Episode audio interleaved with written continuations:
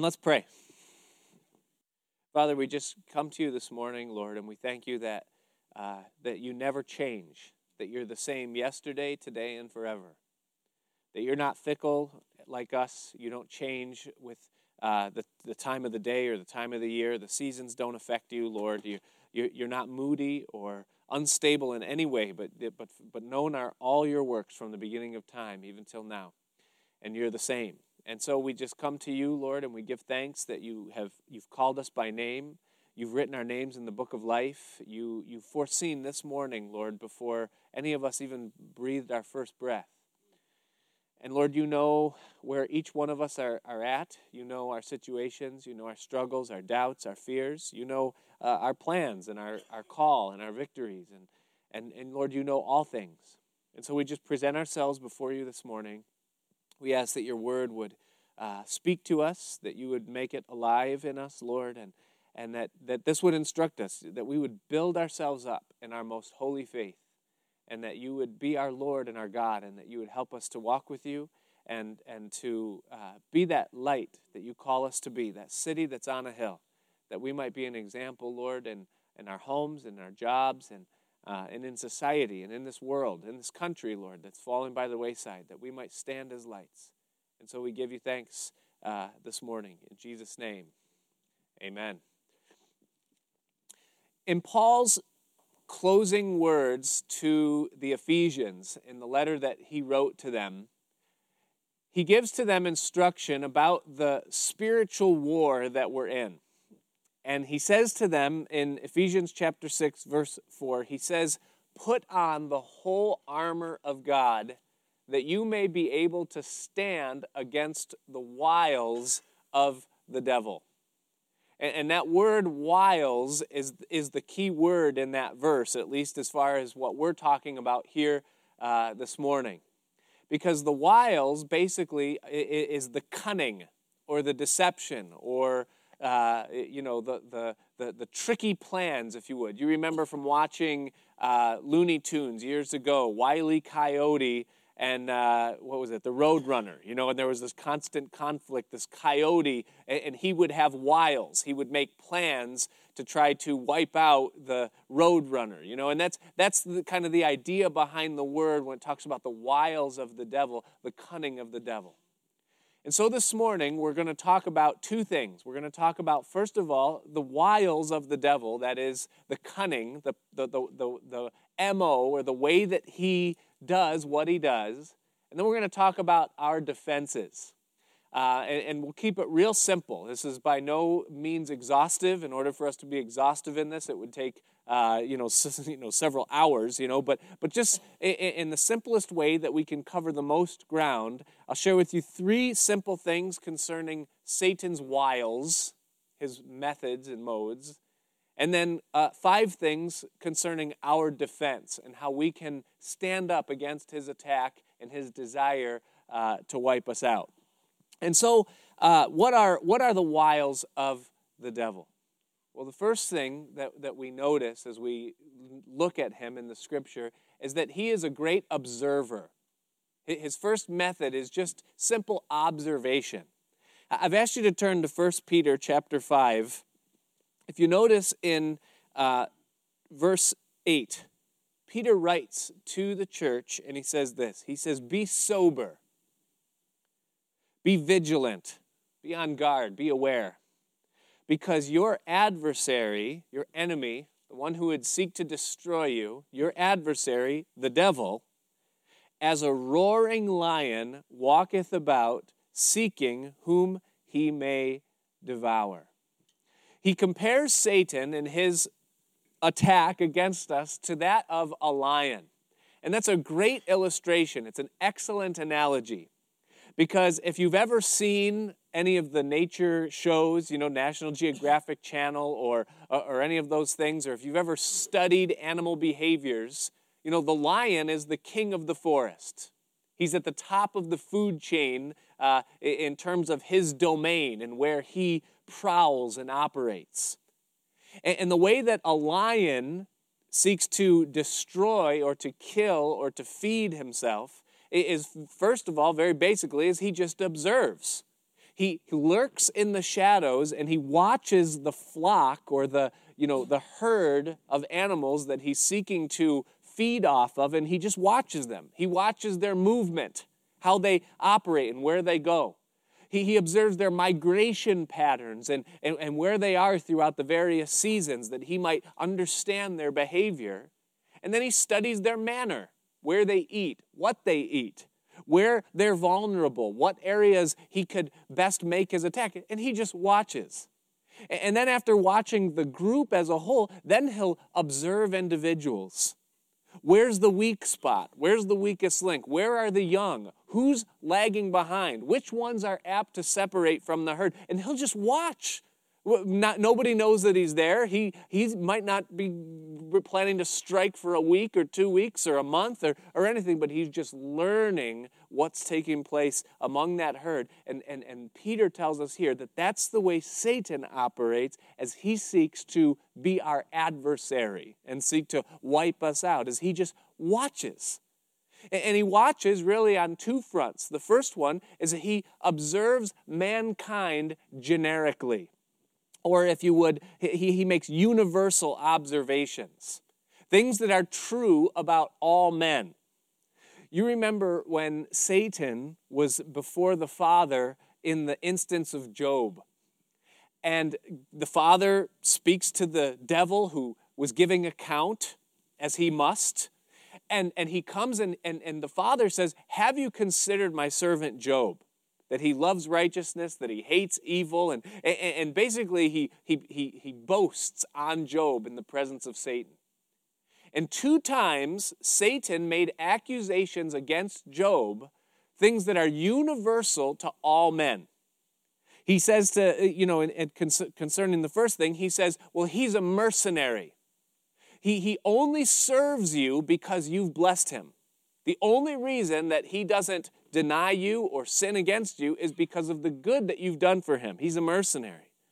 If you take away the blessing from him, then he'll curse you to your face. Now, that was a general observation. He looked at mankind as a whole and he saw that we have that nature. That if someone does right by us, we tend to do right by them. But if somebody dogs us or, or we feel like we're being slighted, then we will also slight them. And so he brought that accusation. He said, I could get him to curse you because I know man. Take away the blessing and he'll curse you to your face. Just very generic observation. Well, it didn't work. His blessing was removed. Job didn't curse. And so Satan comes back and the father boasts on him the second time and he says, Have you considered my servant Job that he loves righteousness and hates evil and, and, and the whole thing? And then he makes the second general claim or accusation based on his observation of all men. He says to him, Well, okay, he's not a mercenary, but every man will buckle under the pressure of self preservation. Flesh for flesh. All that a man has will he give in exchange for his flesh. Let me hurt him physically, and he'll curse you to his face.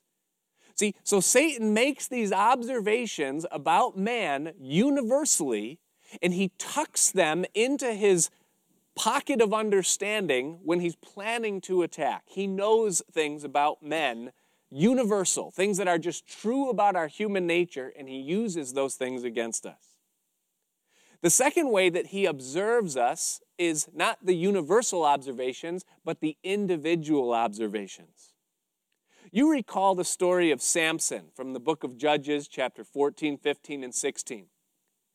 And, and it's a great story because Samson eh, was a man of incredible strength, a man with incredible gifts and talents and potential and a call of God and, and, and even effective service, things that he did that no one else could ever do. I mean, he slew a thousand men with the jawbone of a donkey. I mean, who can say that, hey, I, I've done that, you know? Not many, if any, just Samson, you know. But he was a man with great weaknesses. And we see this principle of Satan as a lion played out incredibly in the life of Samson. We see that his story didn't end well. And what we see along the way is that Satan just made observations. He just watched him. He didn't attack. He didn't, you know, throw in Delilah on the first day. He just watched Samson. And as he watched his life, the first thing he saw is that as he just looked at him, just watching him, Satan didn't or Samson didn't even know he was there. He's got a weakness for women. He's got a weakness for women. He, he, he told his dad, just go get me that girl.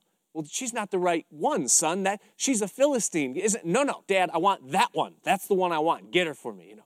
Oh, okay. And so Satan just writes it down. He's a great note taker. He's got a weakness for women. Then he just watches them further. And then he sees, oh, wow, this man will compromise. He was a Nazarite. And as a Nazarite, he was never to come in contact with a carcass, a dead thing. It was just part of that rule. He was to be a Nazarite from his birth because of the call of God upon his life. But when he was hungry, when, hey, this seems like this is providence, it's from God, and there's a bee's nest in the carcass of that lion, and I'm hungry, and there's honey, and hey, who cares? Nobody sees, nobody knows. And he went in and he grabbed the honey from the carcass. He compromised when no one was looking, when no one would know, and Satan just said, huh, he'll compromise. He'll, he'll, he'll do it. He'll, I could get him to compromise when no one's looking. He saw that he had him there. Then, a little while longer, he watched Samson's life and he said, Wow, this man's covetous. He was gambling with the Philistines for, for clothing. He, he was covetous. He wanted their clothing and he knew he could win. And so he made a, a bet that he knew he couldn't lose. And, you know, he ends up losing the bet because, uh, well, you know, this isn't a study on Samson. You could read the story, but he goes a little bit further, and Satan just watches. And he sees this guy's got anger issues. He needs to take anger management classes. You know, he, he, he blew his stack a couple of times when he was personally slighted. And he's like, oh, I can get him. He's, he's got, he doesn't have his emotions in check. And so he just makes, makes, the, makes the observation. And then he makes this other observation too that Samson is extremely prayerless. We never see him praying. He relied so much upon his own strength and upon his own gifts and his own abilities that he never relied upon God. The only time you ever see Samson praying is when he, after he killed a thousand men with the jawbone, he doesn't give thanks for the victory. He complains that there was no water to drink. And he says, God, you've given me this great victory, but now I'm going to die of thirst. And he, and he complains before the Lord. That's the only prayer uh, uh, until, of course, the end of his life when he says, Oh Lord, help me once more. And you know, ends it all. You know, and, and you read the story, you, you see what happened there. But Satan just took notes. Over a period of months or over a period of years, he just saw what was going on in this man's life, and then he made a plan. And here comes Delilah. And you know the story. Ultimately, she took him down. And, and, and, and Satan was able to employ every weakness that he saw in Samson to drive in a wedge and little by little drive it a little bit deeper until he could destroy the man. And so Satan does that with you and I as well. He observes, he watches us. He just watches. He sees what we look at, you know, when we're in a place, uh, you know, walking through a bookstore. He just observes what kind of books that we look at. He watches when we're on the internet and he sees what kind of websites that we go to and the things that we're attracted to. And he just watches. He's we don't even know that he's there, just lurking in the shadows, just taking notes and he sees what our weaknesses are and he just makes a plan. And, and at the right time, once he lines everything up just the way he wants, he'll launch an attack based upon what he sees going on in our lives because that's what he does. He just observes. Well, the second thing after his observation, after the first while, the second while is, well, then he brings the temptation. See, after the observation and he makes a plan, now he can bring in the temptation or the, you know, the thing that he's going to use to try to take us down. Now, there's bad news and there's good news uh, in this arena of temptation. The bad news is here's the bad news, guys is that it doesn't take much, does it? if we have a weakness, you know, it doesn't take much to get us to, to be distracted or to, to turn aside. Here's the good news good news is Satan has a very small playbook. You know, if you want to defeat another team or an opponent in any game, if you can get your hands on their playbook, you've got the edge. And the Bible tells us the playbook of Satan, and what we learn is that it's very small very small. He has, you know, a run play, a pass play, and basically a Statue of Liberty, you know. And then he runs it in very various, uh, you know, different modes and, and ways, but it's very small, and it's given to us. It's in 1 John chapter 2. And this is an area of Scripture that uh, you should be well familiar with. Uh, many of you probably know what I'm going to say before I even say it, and that's good. If not, you should memorize these couple of verses here. They're that important. But it's 1 John chapter 2 verses 15 through 17. And John writes and he says this. He says, "Love not the world." And that's speaking of the world system. That's not, you know, not, not necessarily a tree or an ocean wave or, you know, the way this, he's not talking about that kind of thing. He's talking about the world's system. The cultures, the politics, the pop culture, you know, the pleasures. He, that's the thing. He's talking about the world system, the world that's controlled by Satan. He says, Love not the world, neither the things that are in the world. If any man loves the world, the love of the Father is not in him. And again, it's talking about the world system. I, I so appreciate creation. I enjoy the works of God's hands, and we're called to. The Psalms oftentimes talk, talk to us about the things that are to be learned and enjoyed of God through what He's made. That's not what it's talking about. It's talking about the systems. He says, verse 16, for all that is in the world. And now here it is. These are Satan's three plays. Here's his whole playbook right here. All that is in the world the lust of the flesh and the lust of the eyes and the pride of life is not of the Father, but of the world. The lust of the flesh. That is, the things that our flesh the sinful things that our flesh is attracted to, drawn to, and indulges in. The lusts of our flesh. And then the lusts of the eyes, the things that attract our attention through the eye gate, the things that we see that draw us away, and then the pride of life that is, the boasting, the climbing, the positioning, you know, the manipulating in order to exalt our position or to give ourselves an appearance of exaltation or an exalted place. And as you go through the scripture and you look at the ways that Satan was able to take people out, you can always attach the temptation to one of these three things. You recall in the Garden of Eden, the very first temptation, the very first fall, was Eve as she sat there at the tree of the knowledge of the good and evil. And Satan came to her, and he, he, after making his observations and doing everything that he did, the time came, he went right in and he said, You know, hath God said you cannot eat from every tree? And, you know, she gets into this discussion, and he says, Nah, you can eat it. Nothing's going to happen. I'm paraphrasing for time, you know.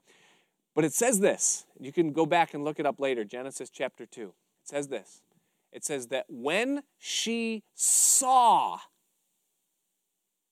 the tree was beautiful to behold, and that it was good for food, the lust of the flesh, and that it was desirous to make one wise, the pride of life. She took of the fruit and ate, and gave also to her husband Adam, and he did eat. And their eyes were opened, and they learned, they realized that they were naked. You see, the lust of the eyes, it's beautiful to look at. The lust of the flesh, it's good for food. And the pride of life, it makes one wise. When Satan tempted Jesus for 40 days and 40 nights, he ate no food, and afterwards he was a hunger, it says. He came to him and he tempted him three times. Command this stone that it be made bread, the lust of the flesh. You need to eat. You need to satisfy that drive that's in you to be fed, to eat, to be satisfied. Satisfy the drive. And Jesus said, Man shall not live by bread alone, but by every word that proceeds from the mouth of God. It's not the right time. It's not his will right now, but it was the lust of the flesh. It says he took him to a high mountain and he showed him all the kingdoms of the world and the glory of them in a moment of time. And he said, All this will I give you if you will bow down and worship me. The lust of the eyes, he showed it to him. And then he took him to the pinnacle of the temple and he said, Throw yourself down from here. Isn't it written in the Bible that he will give his angels charge over you and they will bear you up, lest at any time you should dash your foot against a stone? Hey, in the presence of all the Jews that you've come to save, throw yourself down and let them see your glory, your power, the pride of life. Let them see your glory. Let them see how powerful you are. The pride of life. You see, his temptations are always the same. Whether it was Eve in the Garden of Eden, whether it was Jesus after 40 days of fasting, or whether it's you and I in the time that he makes his, what's that word, assault upon us. It's always one of those things the lust of the eyes, the lust of the flesh, or the pride of life. And it's always very calculated, it's always measured, just like a lion makes a very measured and calculated attack after planning and observing for a long time. And so he tempts us. And then number three is enslavement, accusation, and condemnation. Is that if after his plan is made and his attack, his temptation is launched, then after he gets us to fall, he brings us into bondage. He brings us into bondage to the thing he seeks to, at least, and then he'll accuse us and then he'll condemn us.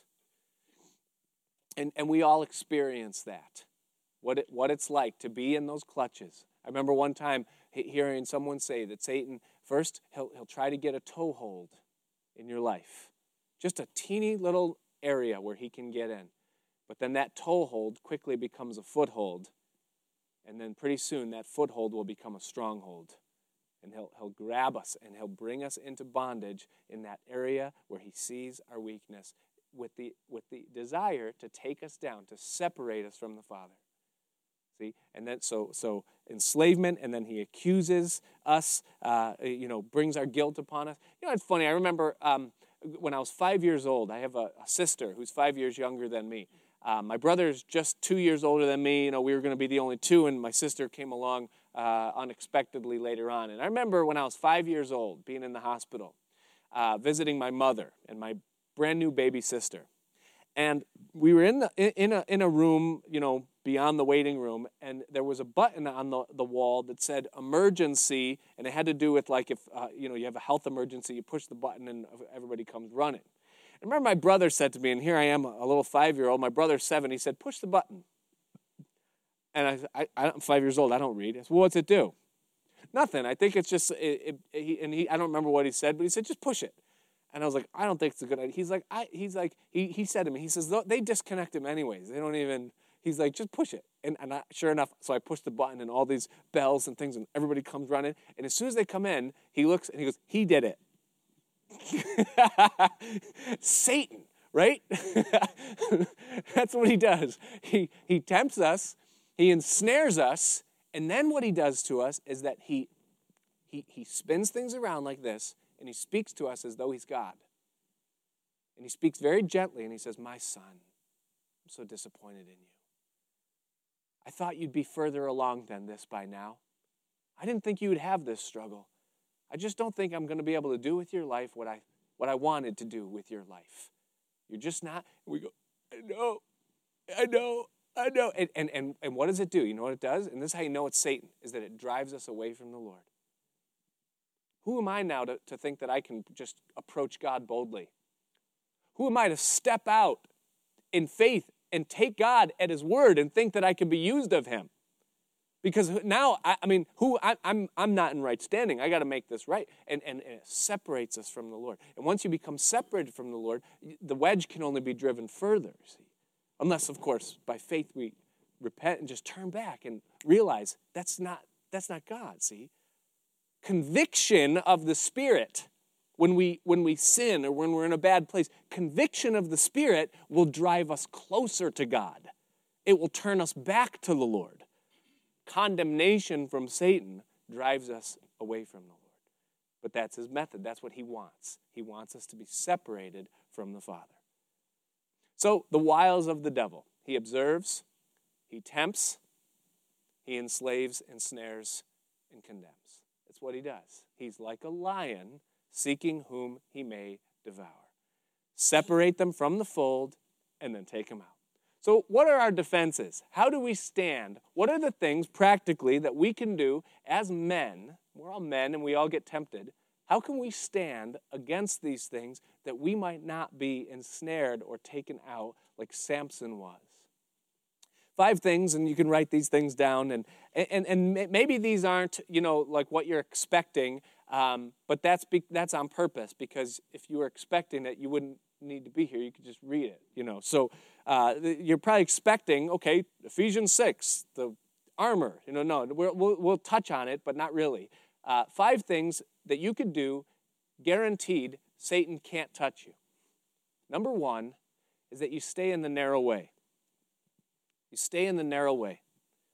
Matthew chapter 7, verses 13 and 14, Jesus said, let me turn there.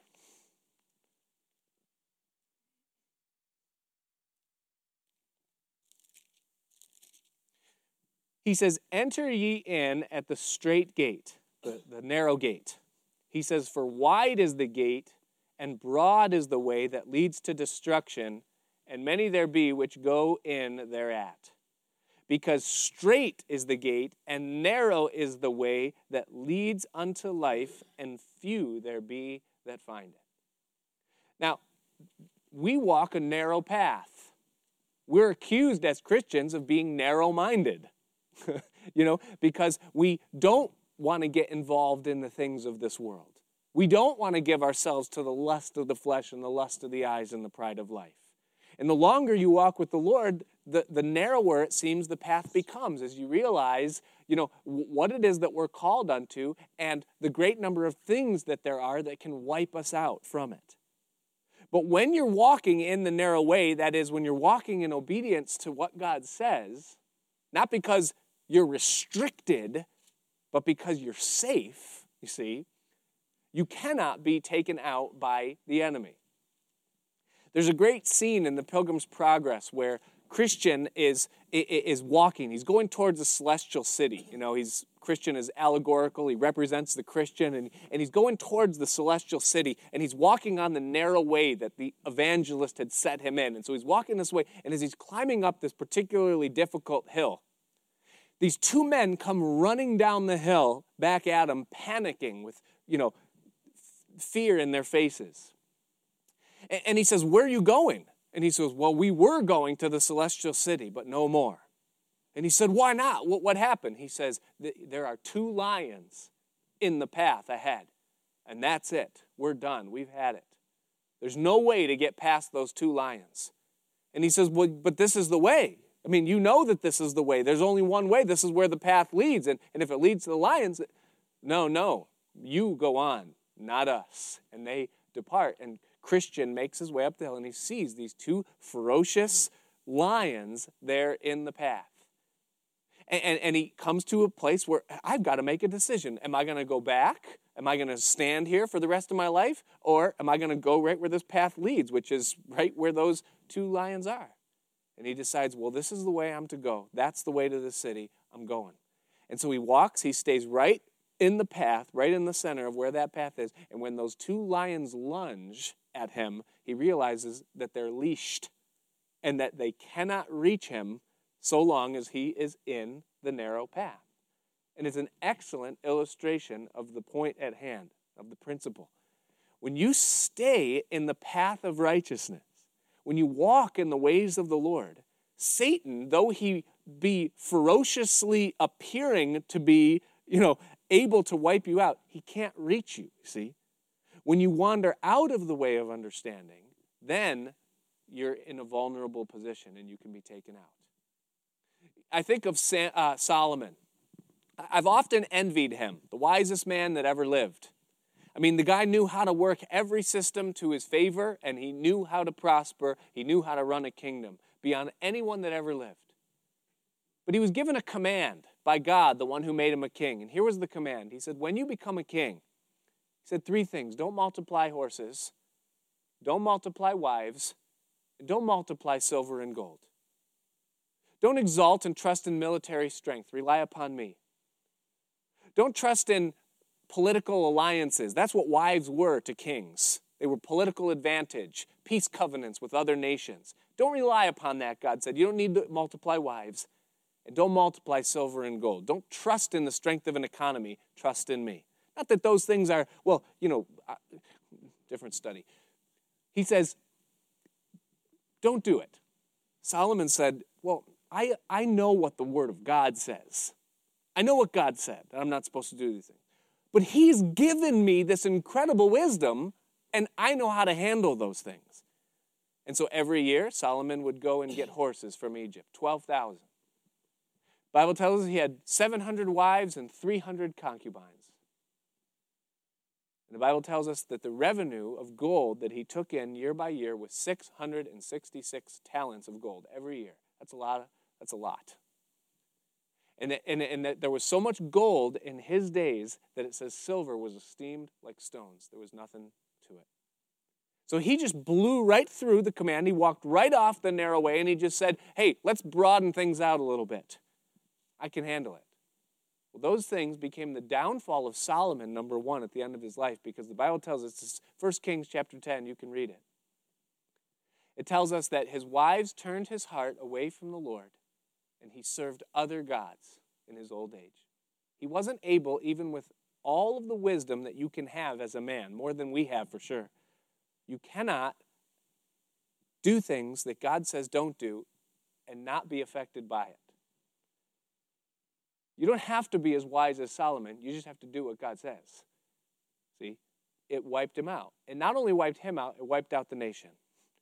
Because he built a temple to a false god on the Mount of Olives in the city of Jerusalem that became the foundation for the idolatry that affected the whole nation and ended up bringing them into captivity. So, the wisest king that ever lived, that made the economy so great that he would forever be praised, also sowed the seed that destroyed the whole nation. Why? Because he walked off the narrow path. When you and I just simply do what God says, Satan can't make a plan that's going to take you out in 15 years. Because, see, if Satan makes a plan that's going to take you out in 15 years, you won't know about it until 15 years from now, and then it's too late. But see, he can't make that plan. If, if I go outside of the will of God and I just say, you know what, I'm going to marry an unbeliever, because I can handle it. I know how. And so I go outside of that way. That might not come back to bite me for 15 years, but when it does, I can't fix it or stop it. You see? And it's like that with every principle that God gives us in the Word. You obey the Word, walk the narrow path, and you'll be safe. But he that wandereth out of the way of understanding will remain in the congregation of the dead, the proverb tells us. Stay in the narrow way. Number two, distance yourself from the thing that tempts you. You don't want to be taken out. You don't want to be destroyed by the roaring lion, then distance yourself from the thing that tempts you. Every one of us has a Delilah or an Achilles heel or something, Solomon's gold, or whatever it is. There is something in each one of our lives that you know if you get too close to it, it's going to destroy you. It, ten other men could get close to it and they, they are not even affected by it, but if you get close to it, you're going to get wiped out. And every one of us have that, and we all know what it is. In Genesis chapter 39, verse 10, 17 year old, I should say 17 year young, Joseph, in the height of the sexual discovery and temptation that a man can have, with zero accountability and no one watching over him, and being given reign and complete responsibility of this rich man's estate, is tempted by his attractive wife. Come lie with me, she said. And Joseph, as we read Genesis 39, he was prepared for the temptation. And it tells us there, and I'll read you the verse. It's Genesis 39, verse 10. It says, But he, uh, it says, And it came to pass as she spake to Joseph, Joseph day by day that he hearkened not unto her to lie by her or, listen, to be with her. In other words, he didn't just say, you know what, every time she asks me, I'm going to say no. Because listen, that's good.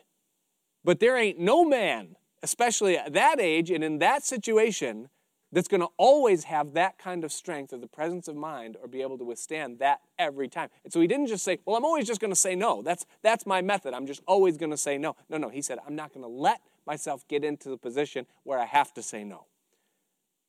I'm not going to even be in the house. I know where she is, and I'm going to be aware of that, and I'm going to stay away so that that temptation doesn't hit me. He knew the weakness of his own flesh.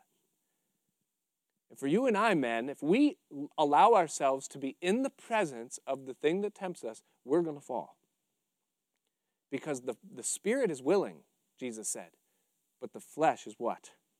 It's weak. And it's weak. And there is no man that can stand against the power of sin in the flesh. And we all have that.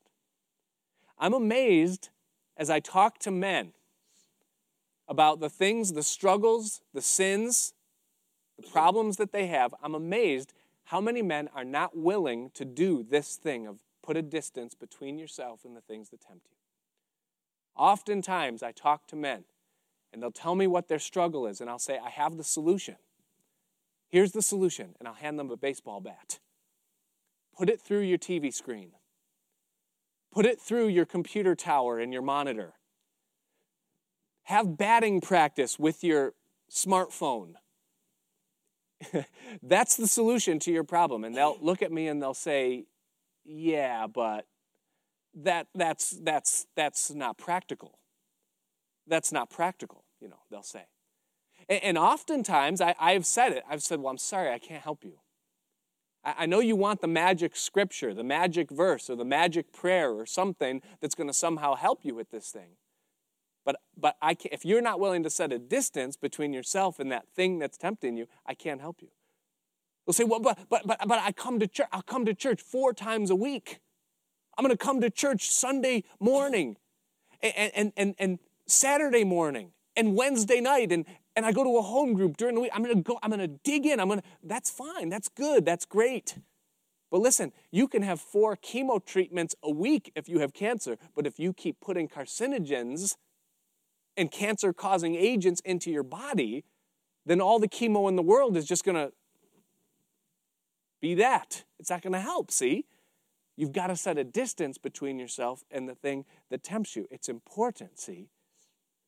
So, whether it's drugs and alcohol or those types of, of different things, whether it's relationships, or whether it's things that you look at with your eyes, or whether it's a love of money, or whether whatever it is, there has to be a distance. We have to be wise enough, men, to do it. How do you do that? Well, sometimes it's a baseball bat, sometimes it's accountability. Sometimes you need that accountability. Mike Ditka, who was, you know who Mike Ditka is, I don't tell you who Mike Ditka is. He had a very foul mouth. And he, and he didn't want that. He didn't like that about himself. And so he went to his team at the beginning of the year, the first day of camp, and he said this to them. He said, he said, Men, I, I, I want to stop swearing. And so here's what I'm saying in the presence of all of you right now. He says, Every time I use a curse word this year, this entire season, in your presence, I'm going to send $1,000 to such and such a charity. Every single word, $1,000 to such and such a charity. You know how much money Mike Ditka spent that year? Zero. Not a dime. And when asked about that, his reply to it was this He said, A little accountability goes a long way. And it's true. And part of setting a distance between yourself and that thing that tempts you is setting up some accountability. Some people that know you, some people that know the things that are going on in your life that you can trust, that you can share with, that, that will hold you accountable to it. And just knowing that you're going to be asked There's strength in that, just in that, in and of itself.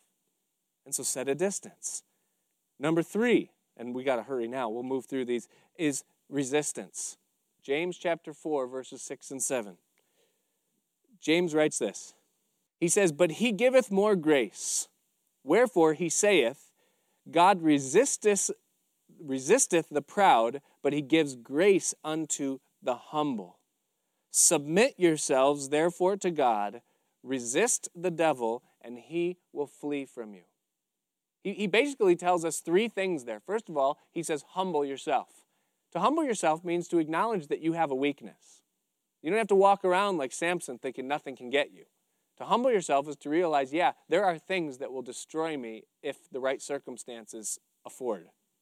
That's to humble yourself. Then, now, submit to God is that God, I know that you're the only one that can protect and preserve me and keep me from falling into this trap, into these things. And then the third thing is your part. He says, resist. Submit to God and resist the devil. That means that you have an active part to play. And that's a term of battle.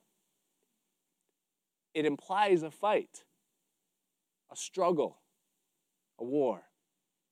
Peter says the same thing, and it's back in the verse that we began with in, in 1 Peter chapter 5. Uh, right after he says, Be sober, be vigilant, because your adversary, the devil, as a roaring lion, walks about seeking whom he may devour. He says this, verse 9 Whom resist steadfast in the faith, knowing that the same afflictions are accomplished in your brethren that are in the world. Is that there is a fight. These, these are the words I'm going to read to you right now. These are the words that are associated with temptation in, in our lives suffering. The Bible talks about be, suffering being tempted. There is an element of suffering when we're tempted, isn't there? So we suffer when, uh, when, when we're tempted in, in that way. It also talks about a fight and it talks about a use of weapons, employing weapons. So there is a resistance. It isn't easy to battle temptation, but what are we called to do? We're called to resist. We're called to stand against it, to not give in to it, but we resist the devil. And the Bible tells us that if we resist, he will flee. And it's amazing, isn't it, how a temptation can feel so strong in one moment, and then at another moment it could be like there's no appetite or there never was for that particular thing that, that was tempting me. And that's why we're called to resist. We fight against it. Now, when you give in to temptation, your power to resist is broken down. But when you stand against temptation, your power to resist is built up. It's an incredible principle, see? It, you know, back just to, to, to reference Job once more, when Satan said, You've put a hedge around him, you've built a fence, you've built a barrier, and I can't get at him. The thing that Satan doesn't mention there but that the Bible reveals is that Job had a part to play in building that wall. It wasn't just God who built it, Job fortified it and kept it strong. When Amaziah the king fought against the Edomites and won, he was the king of Jerusalem, the southern kingdom, Judah. He got lifted up in pride and he thought, you know what, I'm strong enough to go battle against Joash, the king of the northern tribes, and bring, bring Israel back into submission to, to one king. And so he wrote a letter and he said, Let's fight. He basically said, Step up to the king of the north. And the king of the north wrote a letter back and he said, Sit down. He said, You had a little victory over the Edomites. He said, You've lifted up with pride. He says, Don't meddle to your own hurt, that you'll be destroyed. But he was lifted up in pride, and you know what happens when man and stubborn pride meet together? And so Amaziah challenged Joash and was defeated soundly. His tail was tucked. And, and it tells us this in the passage. It's uh, 2 Chronicles chapter 25. It tells us that the defenses were broken down. The walls were broken down there in Jerusalem.